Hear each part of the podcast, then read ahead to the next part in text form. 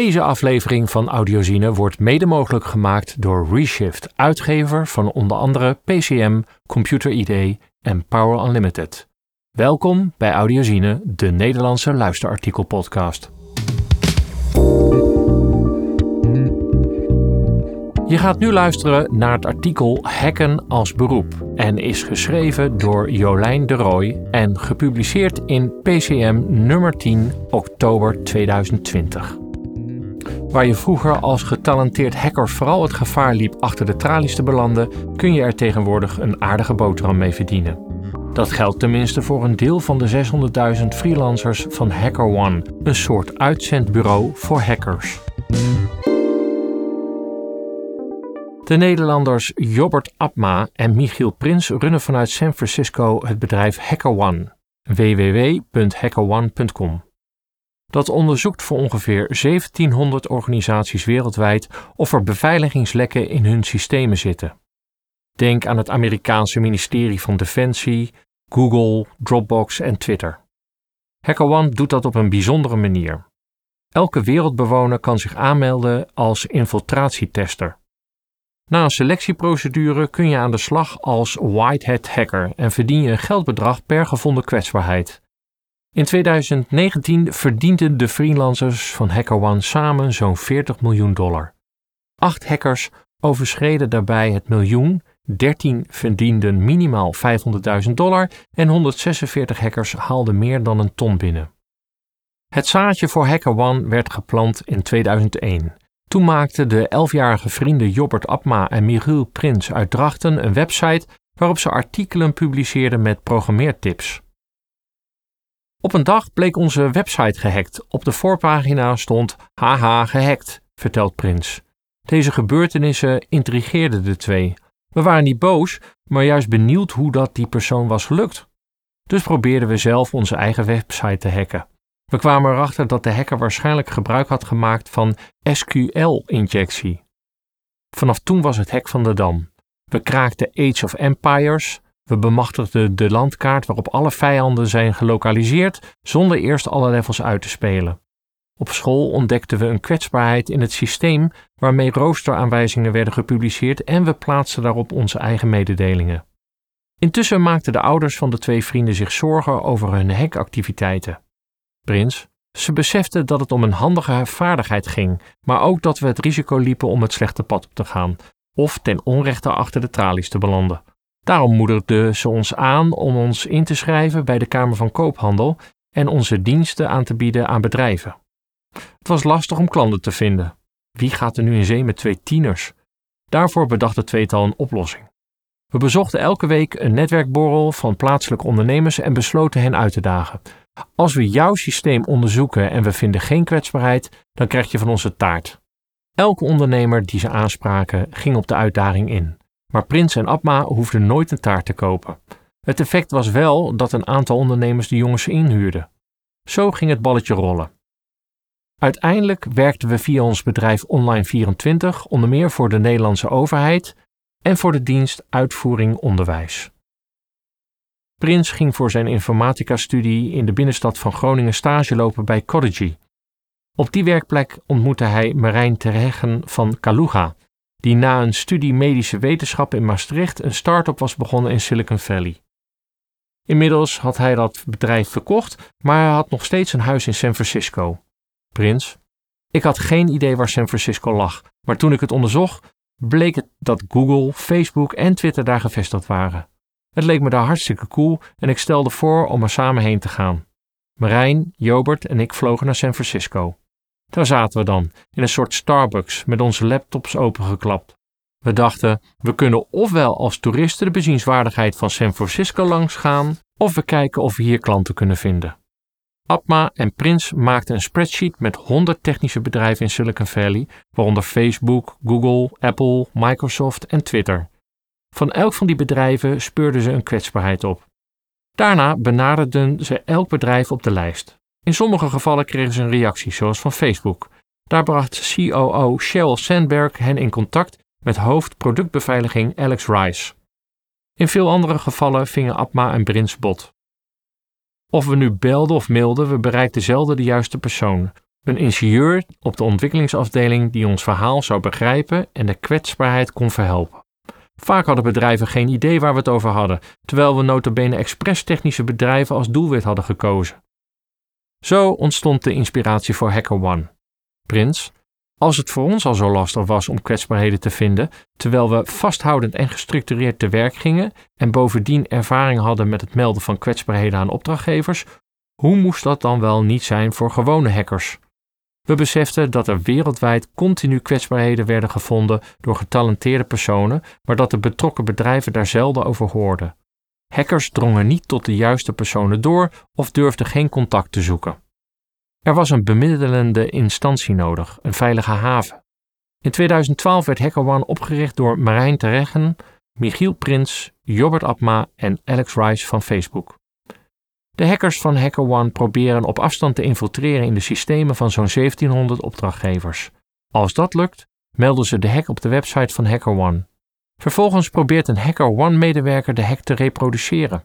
Als dat lukt en het betreft een kwetsbaarheid die nog niet eerder is gemeld, dan krijgt de klant bericht. De hacker verdient een premie waarvan de hoogte van tevoren is bekendgemaakt op de website. Toen X1M, alias Martijn Baalman, voor het eerst over HackerOne hoorde, was dat een openbaring. Ik wilde al een tijdje graag hacken, maar ik associeerde die activiteit vooral met gevangenisstraf. Ik wist niet dat je er ook een professionele toekomst op kunt baseren, vertelt hij. Al van jongs af aan experimenteerde Martijn op de PC van zijn vader. Ik onderzocht bijvoorbeeld of ik kon vals spelen in games door onderdelen van de software te wijzigen. Hij begon als 18-jarige aan een ICT-opleiding, maar moest die afbreken wegens privéomstandigheden. Daarna had hij verschillende banen in de horeca. In zijn vrije tijd bleef Martijn bezig met computers. Het ontging hem niet dat veel websites, ook van overheidsinstellingen, slecht beveiligd waren. Zo'n 80 tot 90 procent van de online systemen had kwetsbaarheden, vertelt hij. Iets doen met deze informatie durfde Martijn niet. Alleen als organisaties een responsible disclosure beleid hadden opgesteld, kwam hij in actie. Ik informeerde op deze manier de Belastingdienst en het Nationaal Cybersecurity Centrum, het NSCS, over beveiligingslekken. Van de eerste organisatie ontving Martijn een trofee, van de tweede een t-shirt. Op 25-jarige leeftijd begon Martijn opnieuw aan de studie informatica. Hij vertelt: In de eerste week van die studie stuitte ik toevallig op een interview met Jobert over legaal hacken. Dat was nieuw voor mij. Tot dan toe was mijn plan geweest om ontwikkelaar te worden. Maar daarna heb ik me volledig op het hacken gestort, zowel in mijn vrije tijd als in mijn opleiding. Inmiddels behoort Martijn tot de 1584 beste hackers van HackerOne. Geen geringe prestatie op een totaal van ongeveer 600.000 geregistreerde hackers. Die positie heeft hij behaald dankzij grote handigheid in het infiltreren in mobiele app-platforms. Zo verwierf hij zichzelf toegang tot een database met alle e-mailadressen van alle gebruikers van een app. Ook nam hij het zakelijke Twitter-account van een bedrijf achter een app over.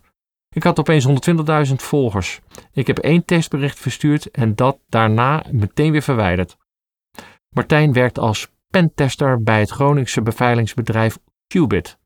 In zijn vrije tijd is hij daarnaast 20 uur tot 30 uur in de week bezig met de jacht op zogeheten bug bounties. Inmiddels heeft hij daarom ook zijn eigen bedrijf opgericht, Hexclusive. In het begin was ik niet zo bezig met de financiën, vertelt hij. Ik liet mijn premies gewoon storten op mijn PayPal-account, maar toen klopte de Belastingdienst aan. Sindsdien heb ik het allemaal netjes geregeld en draag ik keurig belasting af over al mijn inkomsten. Wie een kwetsbaarheid vindt, meldt dat op de website van HackerOne. HackerOne vraagt hackers dat op een gestructureerde manier te doen en ook stap voor stap instructies te geven over hoe de hack kan worden herhaald. Vervolgens controleert HackerOne of de melding klopt en of je de eerste bent die deze melding doet. Behalve dat je een premie kan verdienen, verhoog je met elke gerappareerde kwetsbaarheid ook je reputatie. HackerOne houdt per hacker statistieken bij. Behalve om je reputatie gaat het daarbij ook om het gemiddelde aantal reputatiepunten dat je verdient per ingediende rapport en om de gemiddelde ernst van de kwetsbaarheden die je vindt. Wie goed presteert op al deze drie aspecten loopt kans uitgenodigd te worden door een private program, zoals Martijn inmiddels enkele malen is overkomen. Hij vertelt: Privéprogramma's zijn over het algemeen lucratiever, omdat er maar enkele tientallen hackers aan meedoen. Daardoor is de kans veel groter dat je een bepaalde kwetsbaarheid als eerste vindt. Ook tijdens live hacking events vallen op deze manier premies te verdienen. Die vinden normaal overal ter wereld plaats. Er wordt een select groepje freelancers voor ingevlogen. In 2019 keerde HackerOne op deze events in totaal 3,8 miljoen dollar aan prijzengeld uit. Bijzonder aan HackerOne, in vergelijking met veel andere bug bounty platforms, is dat een aardig deel van de uitdagingen openstaat voor iedereen. Elke wereldburger kan zich op deze website registreren. Daarna kunnen aspirant-hackers meteen op zoek naar een hackable target. Vanaf een overzichtspagina kun je alle openbare programma's bekijken. Ze sorteren op bijvoorbeeld premiehoogte of een selectie maken. Zo kun je de voorkeur geven aan een bepaald platform zoals de App Store, Android Play Store of Microsoft Store, of kiezen voor projecten die gericht zijn op Internet of Things apparaten of andere hardware. In alle gevallen is het belangrijk de voorwaarden van de verschillende programma's goed te lezen. HackerOne stelt in samenspraak met elke klant duidelijke regels op. Daarbij gaat het onder meer over welke systemen wel en niet mogen worden getest. Zo is Sony bijvoorbeeld wel geïnteresseerd in het opsporen van beveiligingslekken in het PlayStation 4-systeem, maar niet in vorige versies en ook niet in hacks van de eigen ICT-infrastructuur. Zolang hackers zich aan de opgestelde regels houden, hoeven ze niet bang te zijn voor vervolging. Premies variëren op HackerOne van een tientje tot duizenden dollars per gevonden kwetsbaarheid. Daarnaast zijn er ook veel opdrachten waarvoor helemaal geen premie wordt uitbetaald, maar waarmee je enkel reputatiepunten kunt verdienen. Ook Martijn meldt wel eens gratis een bug, zoals aan het Amerikaanse ministerie van Defensie. Het is leuk om een overheid te mogen hacken zonder dat je in de gevangenis terechtkomt, vertelt hij. Ook meldde hij ooit gratis een kwetsbaarheid aan een grote autofabrikant via de website van HackerOne. Hij zegt: Ik ontdekte dat je een formulier op een website kon misbruiken, waar mensen subsidies konden aanvragen voor sponsoring van een auto-evenement. Een van de invoervelden bleek vatbaar voor cross-site scripting. Door gebruik te maken van Blind XSS kon ik screenshots maken van het scherm van de admin. Kon alle subsidieaanvragen inzien, inclusief de persoonlijke gegevens van de indieners. Ook kon ik de sessie overnemen als ik dat wilde.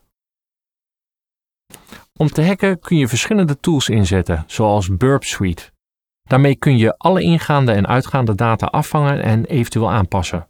Maar met enkel tools kom je er niet als hacker. Je zult zeker ook een aantal verschillende programmeertalen moeten beheersen, zoals Martijn aardig bekwaam in Python, Golang en JavaScript. Swift en Java kent hij vooral passief. Ik kan ze niet schrijven, maar wel lezen, zegt hij. Tijdens de analysefase onderzoekt hij eerst hoe een programma in elkaar steekt. Ik probeer te achterhalen hoe de ontwikkelaars hebben gedacht en welke oplossingen ze gevonden hebben. Vervolgens tracht ik te bedenken hoe je die oplossingen zo kunt gebruiken dat de uitkomst heel anders is dan de ontwikkelaars hebben voorzien. Een ander uniek aspect van HackerOne is het eigen trainingsprogramma. Voor aspirant-hackers die nog te weinig skills in huis hebben om succes te boeken, zijn er video's en huiswerkopdrachten. Daarin leer je over veel voorkomende kwetsbaarheden en hoe je die kunt vinden. Ook leer je door de ogen van een infiltratietester naar software te kijken. Wie het trainingsprogramma afrondt, kan binnen een simulatieomgeving op de website de opgedane kennis proberen toe te passen. Als dat goed lukt, kun je uiteindelijk zelfs uitgenodigd worden voor privéprogramma's. Martijn zegt: Ik ben niet meteen begonnen met hacken, maar las in het begin eindeloos de rapporten door die andere hackers hadden ingediend over de kwetsbaarheden die ze melden. Daarnaast probeerde ik mijn opgedane kennis toe te passen in Capture the Flag simulatieomgevingen. Om een succesvolle hacker te worden moet je volhardend zijn. Het kan jaren duren voordat je er je brood mee kunt verdienen en al helemaal om tot de top door te dringen. Martijn vertelt: De top 100 beste hackers van HackerOne hebben bijna allemaal op hoog niveau binnen de ICT gewerkt. Ze hebben vaak minimaal 10 tot 15 jaar ervaring met hacken. Ze zien daardoor heel snel wat er mogelijk niet klopt aan een applicatie. Voor wie ook als hacker aan de slag wil, heeft Martijn een belangrijk advies. Begin gewoon, zegt hij. Veel mensen die graag hacker willen worden, hebben daar al veel over gelezen. Ze bezitten een schat aan theoretische kennis, maar vaak hebben ze die kennis nog nooit geprobeerd toe te passen, terwijl het in de praktijk toch vaak net weer even anders werkt en je zo ook het meest leert. Via www.tiny.cc hacker101 kan iedereen die zich registreert op HackerOne een gratis versie downloaden van het e-book Web Hacking 101. Daarin beschrijft Peter Jaworski de meest voorkomende kwetsbaarheden van online systemen aan de hand van tientallen duidelijke beschrijvingen van eerdere hacks. trainingswebsite van HackerOne www.hacker101.com. Benieuwd naar andere luisterartikelen? Nou, abonneer je dan op Audiozine Podcast in je favoriete podcastspeler. Je kunt ons vinden en volgen via audiozine.nl en je kunt ons mailen op podcast.audiozine.nl.